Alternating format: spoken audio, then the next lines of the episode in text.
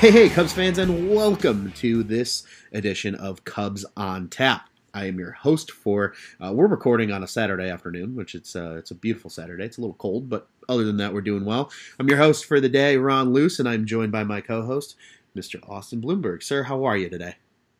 I'm doing really well, man. Um, you know, baseball's back, and despite the little cold snap we got going on, that I got that to look forward to. So uh, can't be complaining right now. Absolutely, and that's exactly what we're going to touch on a lot today.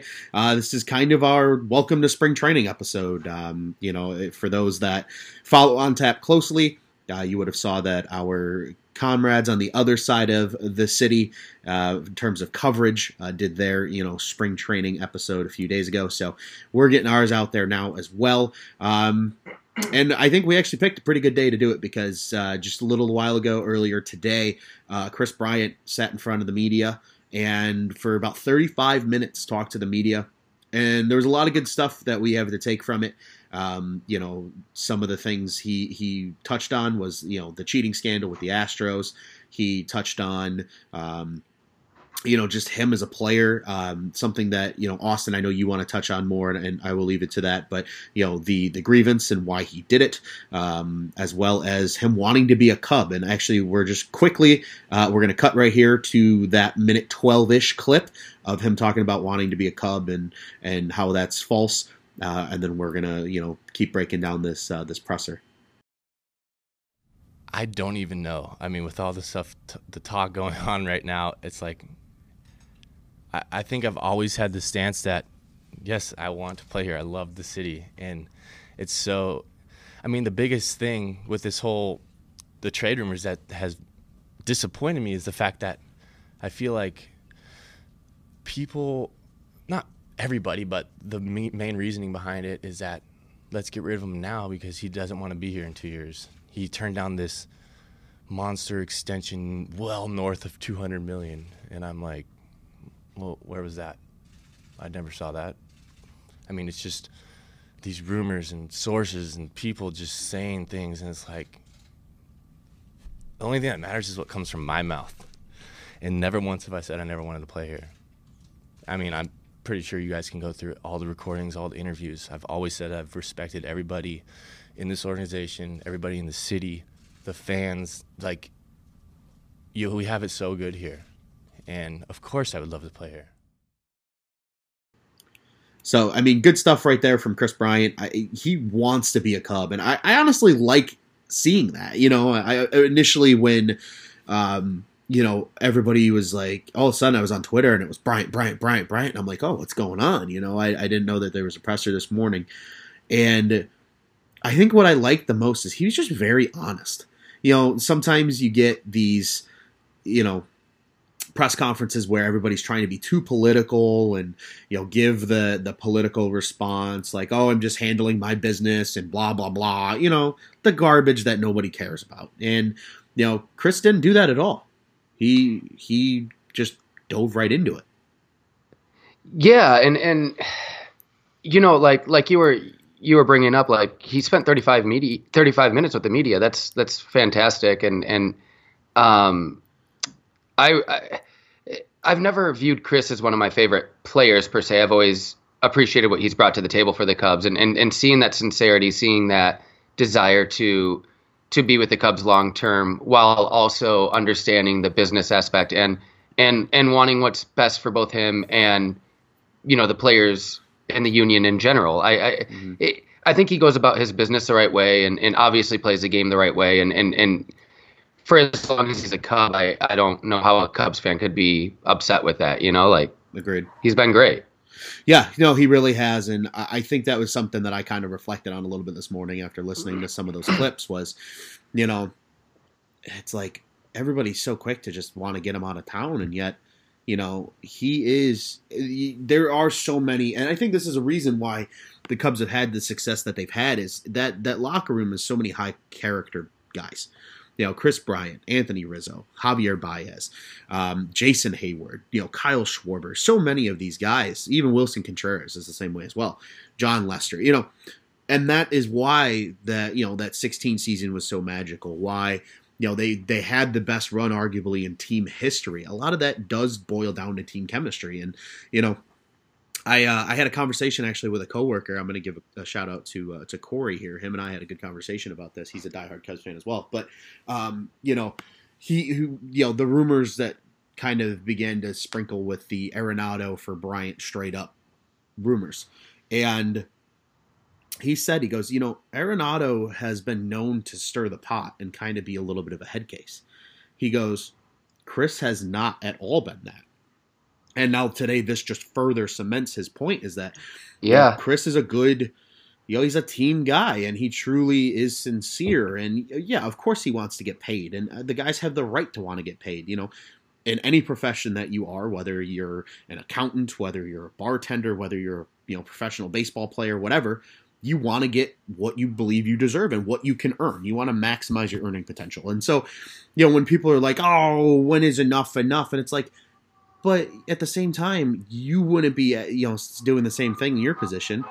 You know, if you want to shout out to Chicago Fire there as they're rolling down the street with Austin. we get that. It's good old Grand Avenue, baby. That's a it's a good little flavor of Chicago to add to the podcast today. But yeah, you know, it's it's it's you know, it's good background noise.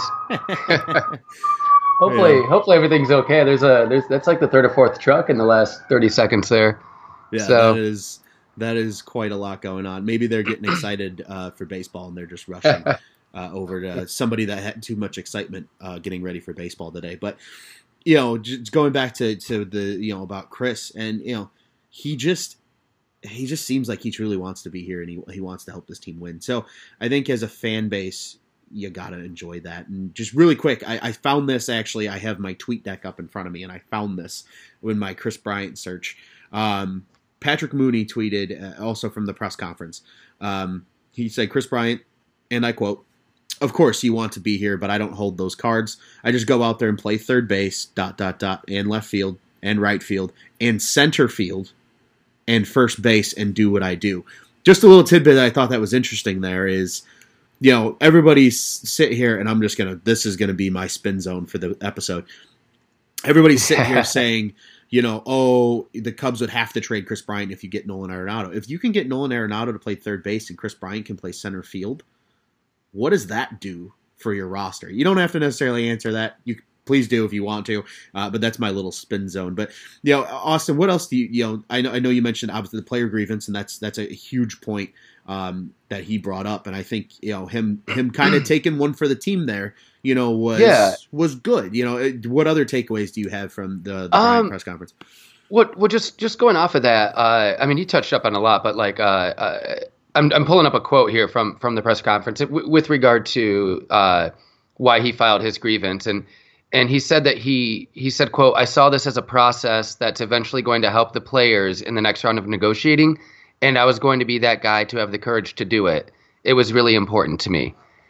And and so I, I, take that like and and I, I, couple it with him having served as as the Cubs MLB Players Union rep and and he he cares about you know obviously the grievance you know like if he would have been you know awarded free agency sooner it would have been better for his bottom line obviously but I I, I think he went in knowing he was going to lose and and and he went in because he thought that this was an injustice for the players. And I, I, I, just really like to see that when players are willing to take that stand mm-hmm. uh, for what they believe in about about how the business aspect of the sport works. And I, I think the fans, as a general population, lose sight of that so often. Is that this is their lives, and Absolutely. I know they're making I know they're making untold millions of dollars, but the owners are making untold billions of dollars. You know, so it's like I'm, right. I'm always going to side with the, with the laborer uh, which is obviously the player in this case. And I, I just really appreciate like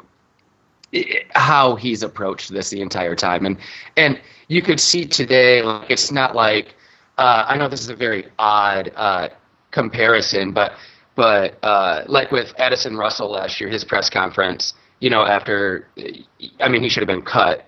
Obviously, like after everything came out, instead of just being suspended for 40 games or whatever. But Russell looked rehearsed and tired and robotic and and and I know he doesn't have a lot of you know outgoing personality anyway, but like nothing sounded sincere there. And and today with Kris Bryant, it's like when he said he wants to be a Cub, you knew that was true. Uh, when he said he felt that this was the right thing to do, filing the grievance against the union, you knew that that was true.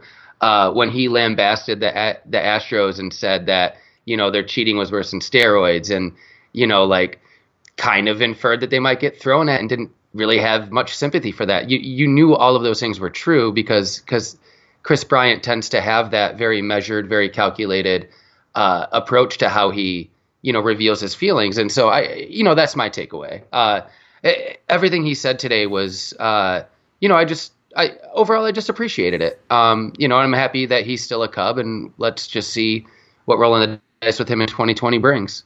Absolutely, no, well, well said there. I, I think you you nailed it on the head.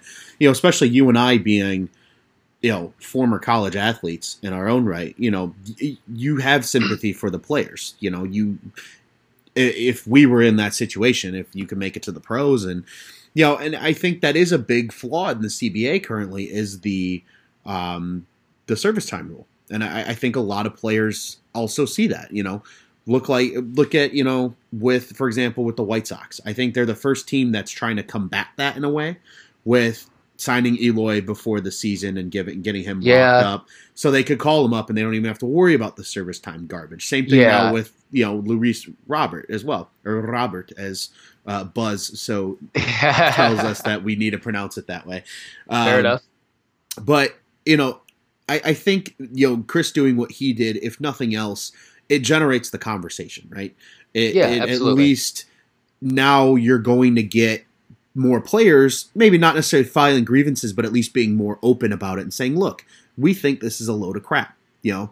And I, I think that it'll allow the, the MLBPA and hopefully the MLB to sit down at some point and, and at least discuss this and say, look, this is, is garbage for the players. It truly is, you know? And, you know, how about instead, you know, if a guy's ready, just bring him up you know, and and you know, essentially ixnay yeah. the service time rule, you know, and yeah, they they, they got to find a way, uh, and and yeah, like you said, the White Sox did a really good job extending um, Robert. I'm not even going to try to pronounce it how Buzz would prefer me to, uh, but uh, uh, uh, but with with him and and Jimenez, uh, Atlanta extended Albies and Acuna early, mm-hmm. and then the one that I was really impressed with actually was San Diego. Uh, because I'm pretty sure they uh, they didn't extend uh, Tatis Jr. or uh, uh, Chris Paddack, but last year they started the season um, right away with the big league squad because they were yeah. ready.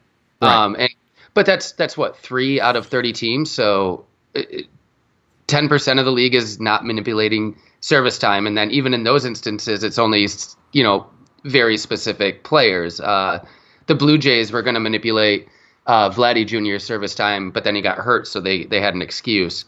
Um, so yeah, it, it's a rarity, but um, yeah, I just wanted to play along on that point because when you brought yeah. up the White Sox, it got me thinking. Yeah, absolutely, and you know, I, and I think, and this is something obviously we can discuss in, in further lengths for probably hours if we wanted to, but just as a as a quick note, you know, it, it would come down, I think, to if they ixnay the rule you would see guys maybe stay in the minors for another season longer because teams wouldn't want to call them up halfway through the year and lose that extra year, which yeah. I don't think ultimately hurts the player. You know, for him to stay in the minors for a little longer, you continue to rake and then you start the season with the big club because at least you can then build that chemistry then with the big club just going right in, um, you know, to the season rather than having to come up three, four weeks into the year and and then still yeah. play an entire season essentially minus you know 30 games or I don't even think it's that. I think it's like yeah. What I think I think whatever. Yeah, I think Bryant missed like somewhere between like 10 and 15 games. It, w- it wasn't a ton of games, but yeah. like if the Cubs in, in 2015, he still obviously won the Rookie of the Year, and the Cubs had the third best record in baseball, albeit behind the the, the Cardinals and the Pirates in their own division. But uh, what if the Cubs, you know, in that surprise season, you know, what if they missed the wild card by one, two games? And, and then you're game. like, yep, yeah, it could have been any. I mean, come on, Mike Olt, like, it, it, it, and and and the the whole thing, the whole grievance uh, uh, with with you know Bryant's service time was just kind of to prove for the, the the players union to prove how lopsided this is toward the owners. Mm-hmm. You know, like you had a guy that was the best hitter in spring training in 15. Mm-hmm. He was coming off like minor league player of the year. Mm-hmm. You know, everything he's done, and then he obviously won rookie of the year that year. So it's like it, it, it was clearly for no other reason than service time manipulation. And and and as as transparent and honest as Theo Epstein and Jed Hoyer, you know, tend to be, like for them to give any explanation otherwise is is you know it's it's it's it's largely just bullshit, you know. And it's like I, I don't know, man. I I, I, I, I, we can transition somewhere else because I just get frustrated. But uh, yeah, I mean, I just yeah. So I, I would really like to see a no strike, mm-hmm. um, and then b uh, some sort of system where the players can get paid while they're at their best. Yeah, you know, while they're in their prime, because when when you finally get to become a free agent with the current system, outside of what Bryce Harper and and and Machado Mm-hmm. Uh, Castellanos is another example. Usually you're like 30 or 31 when you're a free agent and nobody's shelling out that Albert Pujols contract anymore right. for a 30 year old. Like, and, and I get it because, you know, players decline in their 30s. Like, uh, if, unless you're Max Scherzer, you know, mm-hmm. Justin Verlander, you're going to decline. But uh, like Verlander didn't even really get a free agent. Like, he was just, you know, signing contract extensions. So, right. anyway, I'm digressing. But yeah, hopefully, hopefully something works out to where players get paid appropriately and fairly and and you know get their you know like fair share of of of the the revenue. Yeah, remind me that we're gonna have to do an episode on that sometime, even if it's like a twenty minute one or twenty five minute one. That's just that's discussing. fair. I, I obviously have things to say about it. No, so. and I, yeah, I love yeah. it. You know, it's good. It's always good getting people's opinions on stuff, especially things that are controversial, because you know you ultimately solve problems by talking about things. So yeah. Um, but to your note, uh, we will go ahead and transition. And I think a good way to start the transition. Um, obviously, we're here to talk about spring training, right? The the Bryant press conference today took big news, so we wanted to address that early in this episode. Um, but now we're just we're going to kind of talk about some takeaways so far from spring training. Obviously, pitchers and catchers reported last week. Um, I believe everybody else reports today. I want to say. Yeah, I think it was. I think it is today. I think uh, what Kipnis was there yesterday. Yeah, I want to say, or was that this morning? I, I time's a whirlwind to me when I watched the Kipnis interview. Yeah. But um, yeah, so it, yeah, I think it is today. I think you're right. Yeah. So, and I know the first group like workout is Monday um, with everybody. Okay. So, you know, with all that being said, I think a quick thing to address. I saw it come up in my feed here when we were discussing um, the aforementioned subject. Is that Kipnis in spring training will be wearing number twenty-seven? All right. So for those that do remember, It was the last worn by uh, one Addison Russell. Um, but now the hometown Northbrook native Jason Kipnis will be wearing that um, with the Cubs in spring training, and then obviously assuming he makes the team, you know, I would imagine that would be his number uh, going forward as well. So just yeah. quick, quick something, you know, more not breaking, I guess. It's not like a earth shattering news, but something that's interesting. Um, to that was actually just you know just came out a few minutes ago while we were here talking. So, you know, uh, Austin, the, the first thing I wanted to, to mention, um, and I know you wanted to mention as well, and I certainly think it's worth bringing up is. Uh, Kyle Hendricks, um, you know, last week he, he had some good words. Um, he gave uh, some good quotes uh, to to the media when he was just discussing his offseason and different things like that. And he said he really worked on getting stronger and you know more consistent uh, mechanics so that he can be the best version of himself because we've seen it. When he's the best version of himself you know he's like greg Maddux reincarnated you know.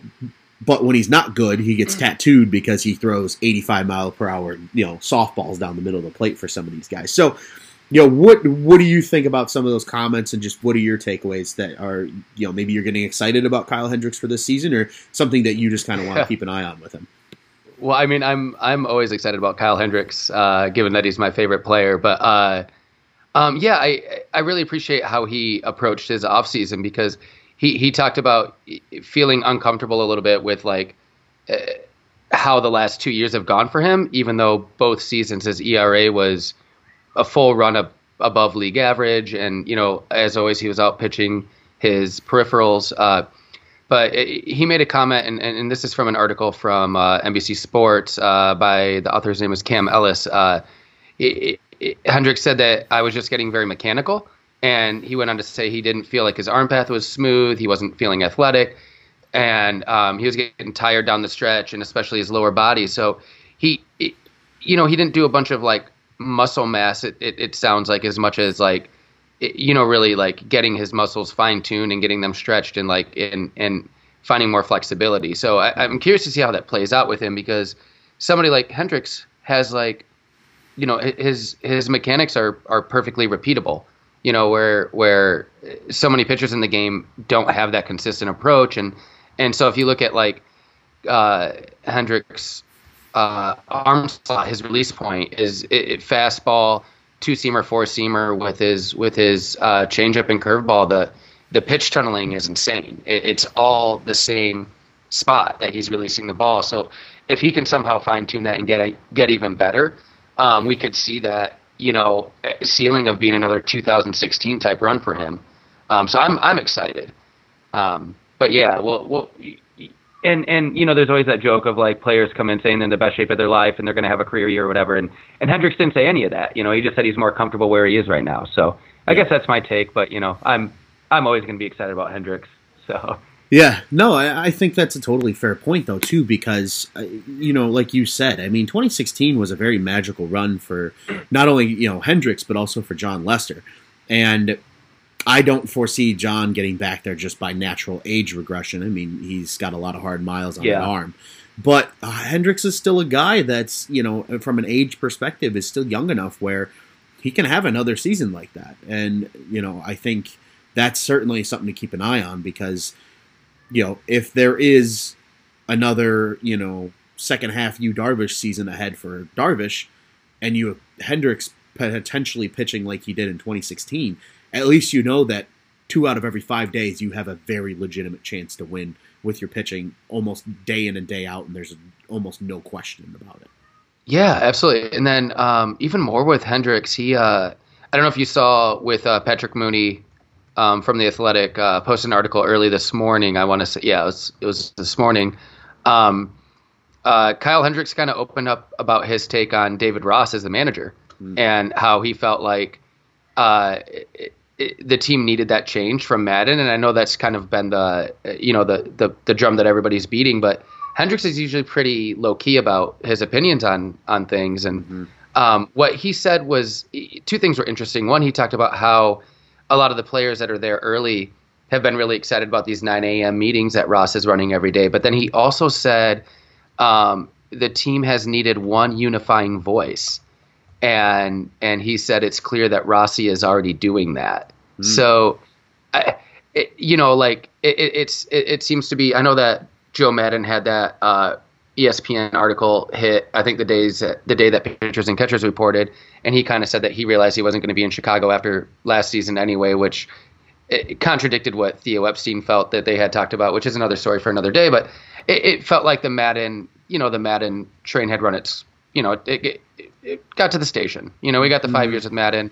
Um, I'm still not sold on David Ross. He wasn't, you know, we had talked about that last podcast or two podcasts ago, but I, I'm still going to give him a chance and and the early returns, at least what you're hearing from players, uh, sounds like you know us could be going on the right track. So we'll see. We'll see what happens. Absolutely, yeah, and and you know I think this is this is kind of a good seg- segue into the the next topic we wanted to discuss, and that was David Ross and you know some of the things that we're observing as you know fans uh, from spring training to this point, and you know right now um, which actually reminds me. So, uh, for a little precursor for our listeners, uh, before Austin and I jumped on, I was listing off the amount of jerseys I have, Cubs jerseys, and who I have. I also have a David Ross jersey.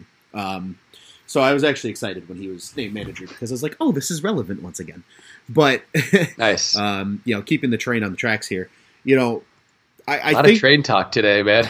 a lot of a lot of train talk.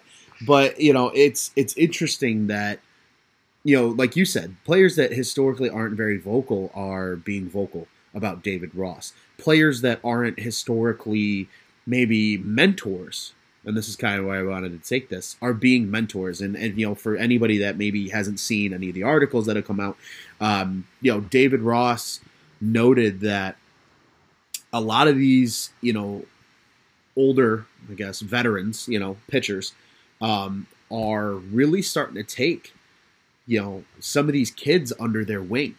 Um, Jon Lester notably stayed after one of his bullpen sessions and watched other pitchers watch some of these young guys throw a bullpen and give them pointers. David Ross said he's never ever seen Jon Lester do that, and David Ross has been with Jon Lester for a very long time in their careers. You know, whether it's been him as a part of the front office, him as a player, and now obviously him as a coach. So, you know, I think that's to your point what you know Hendricks said about Ross. You know, that one unifying voice is seeming to have that trickle down effect now with some of these veterans.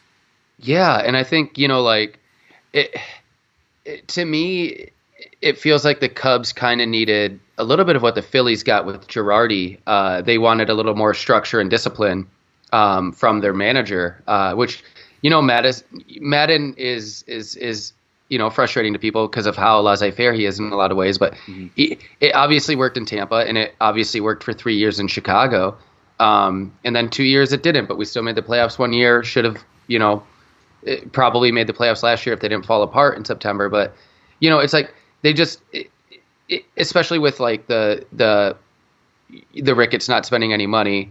Um, or not allowing Theo and Jed to spend money. So you're coming back with the same team.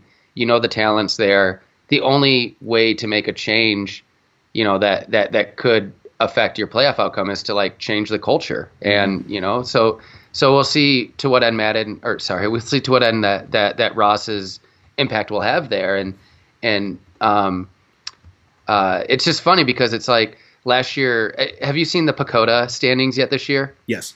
Uh, yeah, so we're actually projected to make the playoffs with 84 and a half wins right now mm-hmm. from PECOTA, which is hilarious because everybody got so mad at PECOTA last year when they almost perfectly got the Cubs record right. They said we'd have what 81 wins and we had 84 last yeah, year. So. I think I think they initially said 79.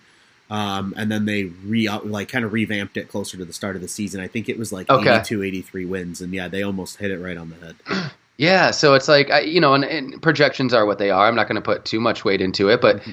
but it, it, would be interesting if. It, it, but it's also like kind of where I expect the Cubs to be this year. You know, like eh, eh, they'll battle for the NL Central crown with Cincinnati and, and St. Louis, even though they haven't really done much this offseason, they'll be there. And, and Milwaukee's always at wild card.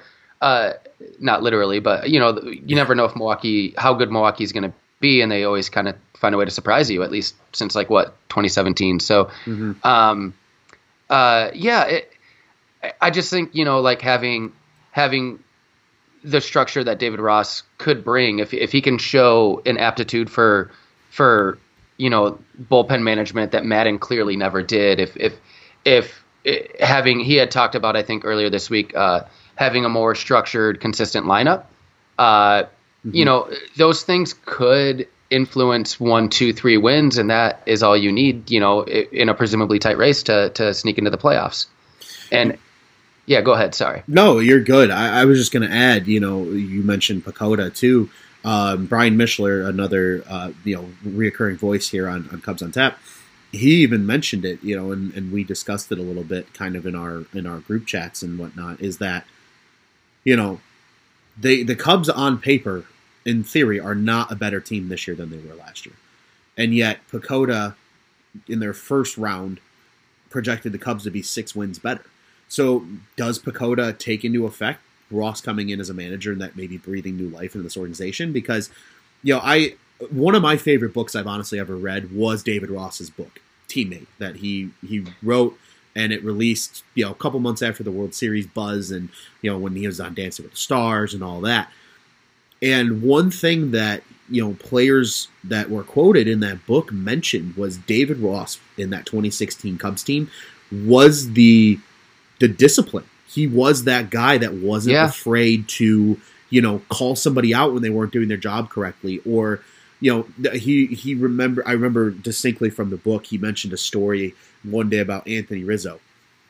And, you know, the guy that's truly the bona fide leader of this team, you know, everybody, you know, our, our good friend and, and, uh, and multi-time guest Dom Frederick says, you know, put the damn C on his chest because that's what Anthony yeah, Rizzo absolutely. really is to this team.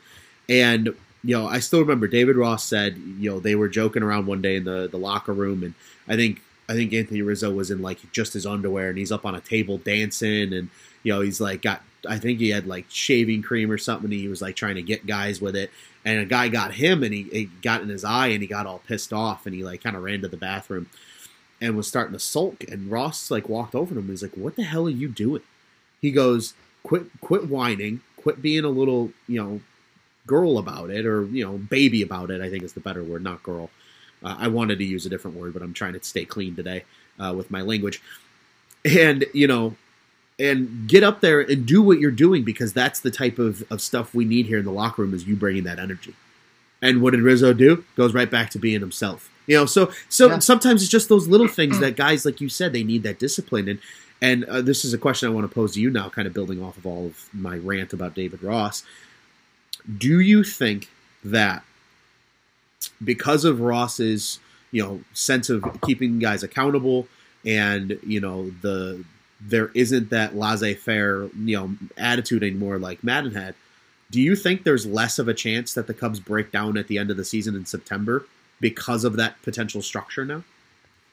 I I would say yes, uh, but it, with a caveat that I, I again, you know, it's just I think that looseness with Maddon in, in 15 when they you know came out of nowhere, you know, as a team, nobody expected to make the playoffs, uh, and then 16 when it's like, oh, we're like World Series favorites, you know, all season long, and that looseness, I think that was good then. I, I really do, but I, I like you said, I think there was like a, a and Brian I think mentioned it in our Slack chat earlier this week how. Uh, you know, there was like no accountability. There was, you know, like players could do whatever they want. There was no like, you know, set practices like throughout the year and stuff like that. Like, like all of that stuff, I think definitely had an effect on the team. And and with uh, with Ross, you're you're not gonna get that. You're not gonna have that like, it, it, you know, like Cubs fans see Ross as like the guy carried off the field, as Grandpa Rossy, as all that. And I, I, I think he knows how to walk the line um, between like having that reverence from people like you know and, and utilizing that when it's appropriate. But yeah i think he'll be a disciplinarian and he's not going to put up with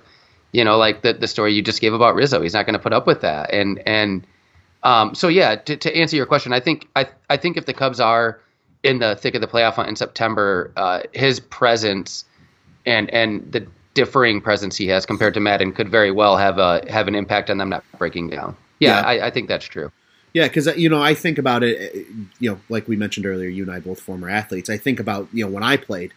You get down to that late in the season, and you're tired, and your body's beaten down, and you know, and really every year other than 2016, pretty much since then, 17, 18, and, and 19, the Cubs had some type of collapse in September. Whether it was just the bats weren't hot, or you know they were doing just enough to win in that last month of the season to to stay relevant and get to where they wanted to be and it's really interesting because you know when you're when you have more free rein as a player at least i know when i did you know and there's that lackadaisical approach from your coach you're more likely to then sit back and and rest and Yeah.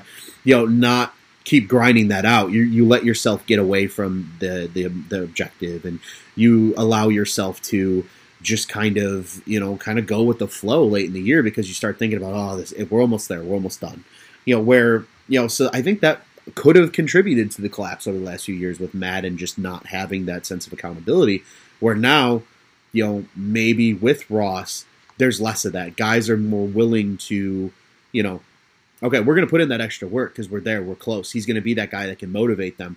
You know but like Yeah. you said i think he can also be that guy that can walk the line where you know he can have fun and, and have a good sense of you know relationship with each of these guys while also at the same time being able to tell them hey you know you you you're not playing well right now. We're not messing around right now. I'm going to bench you today. You know i remember the you know the uh, controversy is not the right word but we'll use it for sake of the example of when you know like javi baez didn't hustle you know and you know could, should have beat a ball out and nothing happened. You know he wasn't pulled from the game. You know he wasn't sat the next day and i remember uh, david kaplan specifically was livid about it he was like why are there's no sense of accountability within this team and that's a problem and Yeah. ross isn't going to let that happen Yeah, and I and I think that uh, it's especially important now because uh, it w- wasn't last year, maybe two or three years ago. Um, uh, another Javi example. I think he he had an at bat where he he popped a ball up into foul territory and like like flipped his bat and like out of anger and just like looked pouty and it was uh, Pedro Strop pulled him aside. mm-hmm. You know, so like obviously you know that voice is is no longer with us. He's with your boy Castellanos in Cincinnati. But uh, you know, so like losing losing you know more leadership. Uh, you know, uh, from from from a player perspective, it's it's going to take that top down approach with with Ross. So mm-hmm. I it, the accountability is important, you know, and and we'll see what happens. But yeah. um, again, you know, I I'm curious, like, and I mean, we've been talking a lot a lot about Ross as a, a you know, building clubhouse culture and everything, but like, what about him, like, as a tactician, you know, tactician, like, what, mm-hmm. like, to transition there, like, how do you feel, you know, with like I mean, we could go any number of directions. The leadoff hitter, yeah. uh, uh, playing time in center field. Like, mm-hmm. I, I, am really curious of the leadoff spot, and and um, I know there's like another wave of people talking about Anthony Rizzo mm-hmm. leading off again this year, which obviously he'd be a good leadoff hitter, but I I fear you're losing too much power in the middle of the lineup. Agreed. Um, I had mentioned with uh, Patrick uh, Flowers on White Sox Unfiltered last weekend that I just want the Cubs to plug and play Nico Hoerner. Mm-hmm. Um, I, I, his his walk percentage is too low in his cup of coffee, but the the kid makes contact at everything he swings at. He doesn't strike out. Uh, he plays a solid second base. Uh, obviously, we saw him at shortstop last year, but the the Kipnis signing could throw a wrench in that too. They they could start Hoerner down in in AAA. If if Kipnis shows that he can be healthy and, and effective, he could be our opening day second baseman. Which, you know, I'm not. I, I'm not the biggest fan of, but like if he if he's effective, I'm I'm cool with it. I'd rather have him as like a replacement for Descalso. Yeah. Uh, but anyway, yeah. So I don't know what your take is on any of that, but I'm just, you know. Yeah. I'm all over the place today, so. No, and I mean it's fair. There's there's so many questions that that come along with all this, right? And that's the beauty of spring training is, you know, we can sit here and dissect this all day long. But to your to your point, I think it is going to be interesting. I'm I think I'm most interested to see is just how he brings that I call it the catcher's mentality to the management spot because you look at around the league, how many great managers were former catchers? Because yeah. as a catcher, you know, and I I admittedly did not play baseball growing up. However, my dad was a very good baseball player. My dad actually, um, had it not been, you know, too far away from family, he had a full ride offer to Arizona State to play baseball. So you know, oh, and wow. he was a catcher. And like my dad always would tell me growing up, and, and even to this day, we still have conversations about it. The catcher is the the field general in baseball. You know, even though the pitcher's the one out there executing and you know on defense, the catcher's calling the game. The catcher's you know calling the shifts a lot of times. You know, the catcher is essentially like the quarterback of the baseball field in a lot of yeah, ways. Absolutely. And so um, I, I think he's going to be able to bring that and you know, because of that experience, obviously of him being a catcher and and being able to do all that, you know, I think that's going to benefit him a lot. But I agree with you. I'm intrigued to see what they do with Hoerner because from a leadoff pers- perspective, I think he could be a very effective leadoff hitter, especially if he starts taking walks more. Because he was getting on base a ton last year. Sure, you know, in the 30 games or whatever, 15 of them he was scorching hot, 15 of them he was yeah. kind of not. But at the same time, you know, like you said, he was still making contact. He was still getting on base. You know, he can steal a bag if you need him to. He's got the speed. You know, is he the perfect guy that can get on base ahead of guys like Bryant and Rizzo and you know Contreras and Baez in this lineup that allows those guys' as RBI totals to get you know back to where we all thought they should have been.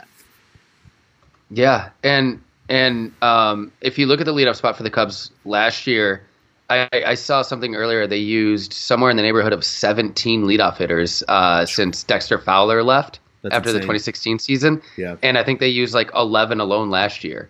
Yeah. I, I could be wrong with that, but those numbers are still like, it, and and their on base percentage was under 300. Um, I don't have the exact numbers. I'm, I'm, I'm kind of just riffing off my memory, but but uh, their on base percentage from the leadoff spot was dead last in baseball last year. Yeah. Uh, so it's like, it, it, even if you're going to have growing pains with Hoerner. Um, obviously, he he got a taste of that last year, and and and can already learn how to adjust based on how pitchers adjusted to to you know him, especially after his debut. But uh, it, we have so many question marks. Like Ian Happ, he's probably our starting center fielder, right? Uh, mm-hmm. He needs to cut down his strike strikeout percentage even more before he becomes a leadoff hitter. I, in my mind, he's fast enough, but agreed. Uh, he struck struck out 25% last year, which uh, in his you know brief time in the majors, which is was like 10% lower than his career, but uh, still above average, and that's what you don't want to see in the leadoff spot. Um, you, you, know, you don't have the Zobrist. I already touched on not wanting to lose Rizzo's power in the middle of the lineup, so it's like, I, I honestly like I just you know see what see what Hoerner has, and if he, that's my take. Um, but you know, it's like it's it's one of so many questions the Cubs have, you know, and it's it, right. it, it, makes it intriguing and frustrating all at once, you know. how is this going to come together? How is how is Ross gonna gonna see the big picture and and and how much time is he going to give players to perform before you know making changes? You know, like will Jason Heyward start every day in right field or is he going to sit him against a tough left-handed batter? You know, yeah. like or left-handed pitcher. So I I don't know. I, there's just so much going on. No, absolutely. Yeah, and I mean, and that's something we'll watch unfold. Hopefully, um, you know, we've talked about it enough, but Marquee Sports Network, hopefully they, you know, nail down the deals with the rest of the cable providers that they need to and and streaming services so that we can watch as fans and, and dissect this um, on a level. Which reminds me, just quickly, want to note um, they added Mark Grace, notable yep. Cubs first baseman, as a part of the coverage um, as well as another young lady, and I don't want to butcher her name, so I'm quickly looking it up. But you know, they're really continuing to to broaden that horizon. Here she is. Uh, her name is Elise Menaker. Um, so she actually does a lot with Big Ten Network. Um, and she'll okay. also be joining the the Marquee Sports Clan. So they've they've built up a hell of a cast of people. Um, they just need to build up their arsenal of where we can watch. But I don't want to get us off too much on a tangent. Um, yeah, I, I, think we've we brought up a ton of good stuff. Um, you know, before we get out of here, I think for the day, I do want to ask you a question.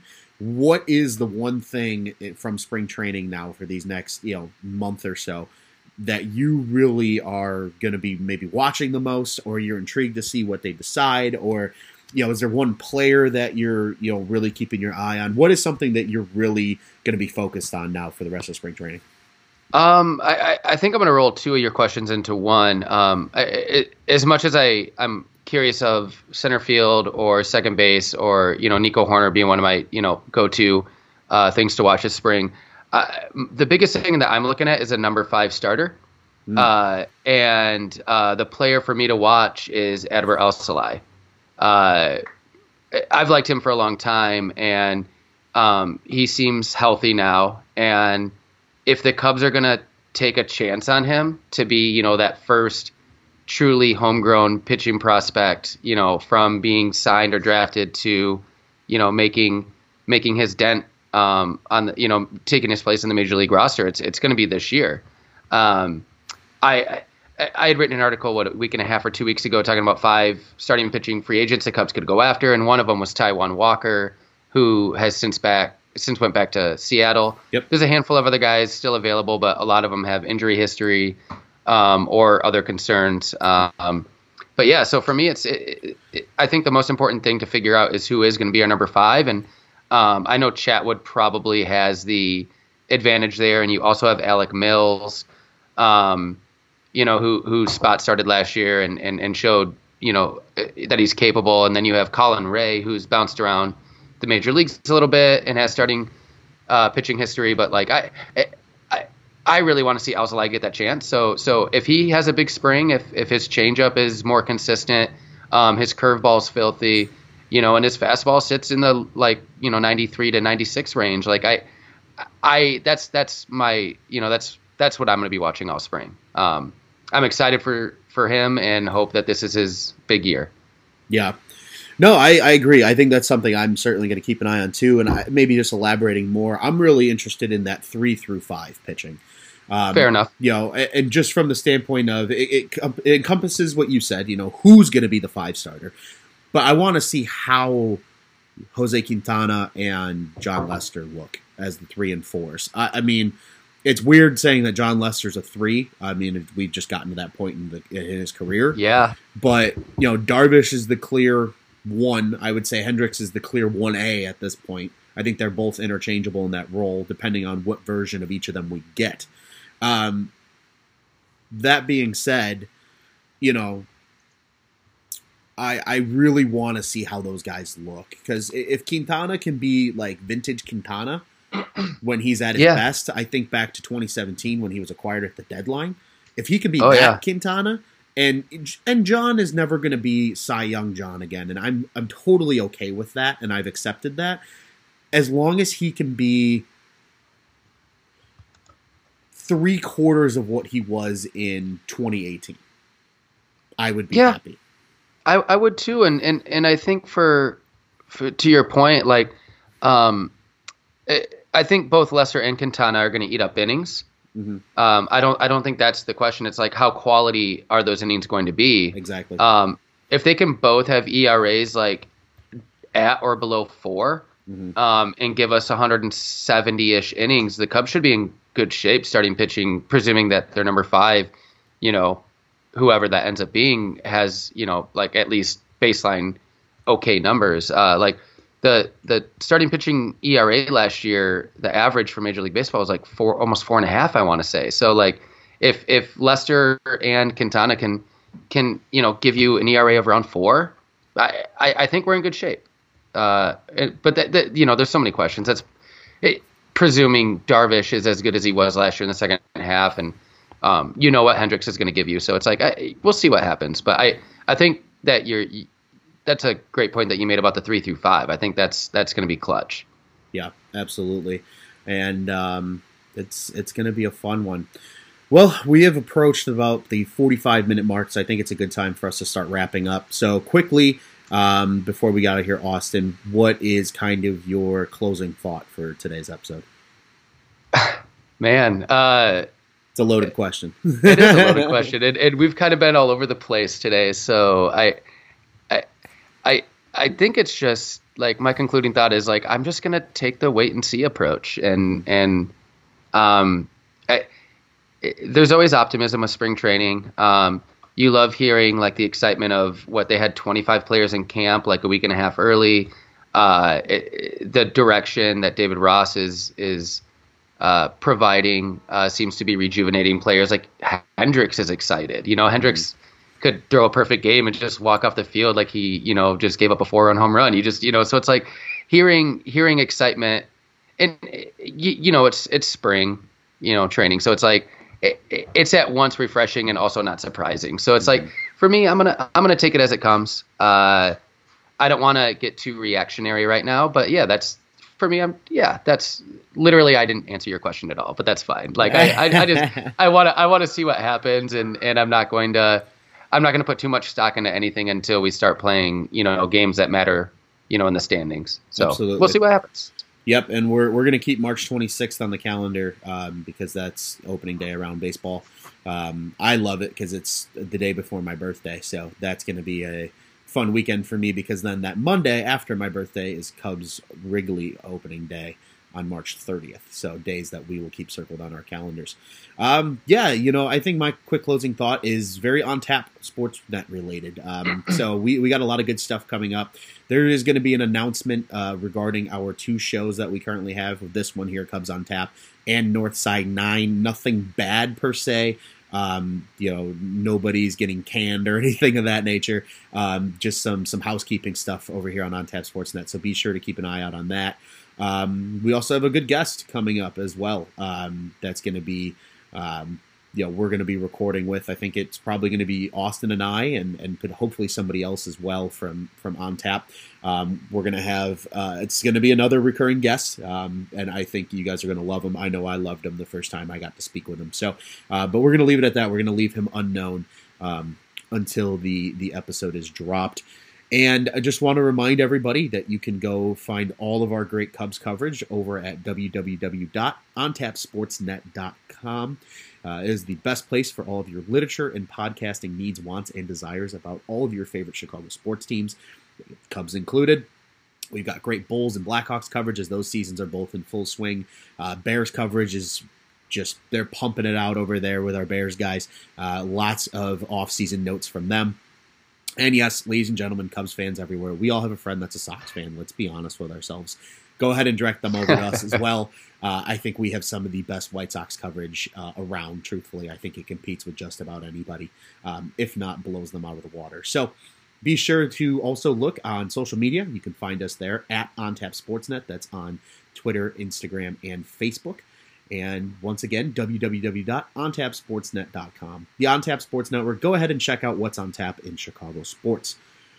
Ladies and gentlemen, I am your host for the day again, Ron Luce, co host Austin. Thank you so much, sir, for joining me. That was a fantastic conversation that we just had for almost 50 minutes here. Um, I'm actually excited to listen back to it and, and absorb it all all over again. So, um, without further ado, sir, thanks again for joining me, and we'll get out of here the only way we know how to. Let's go, Cubbies.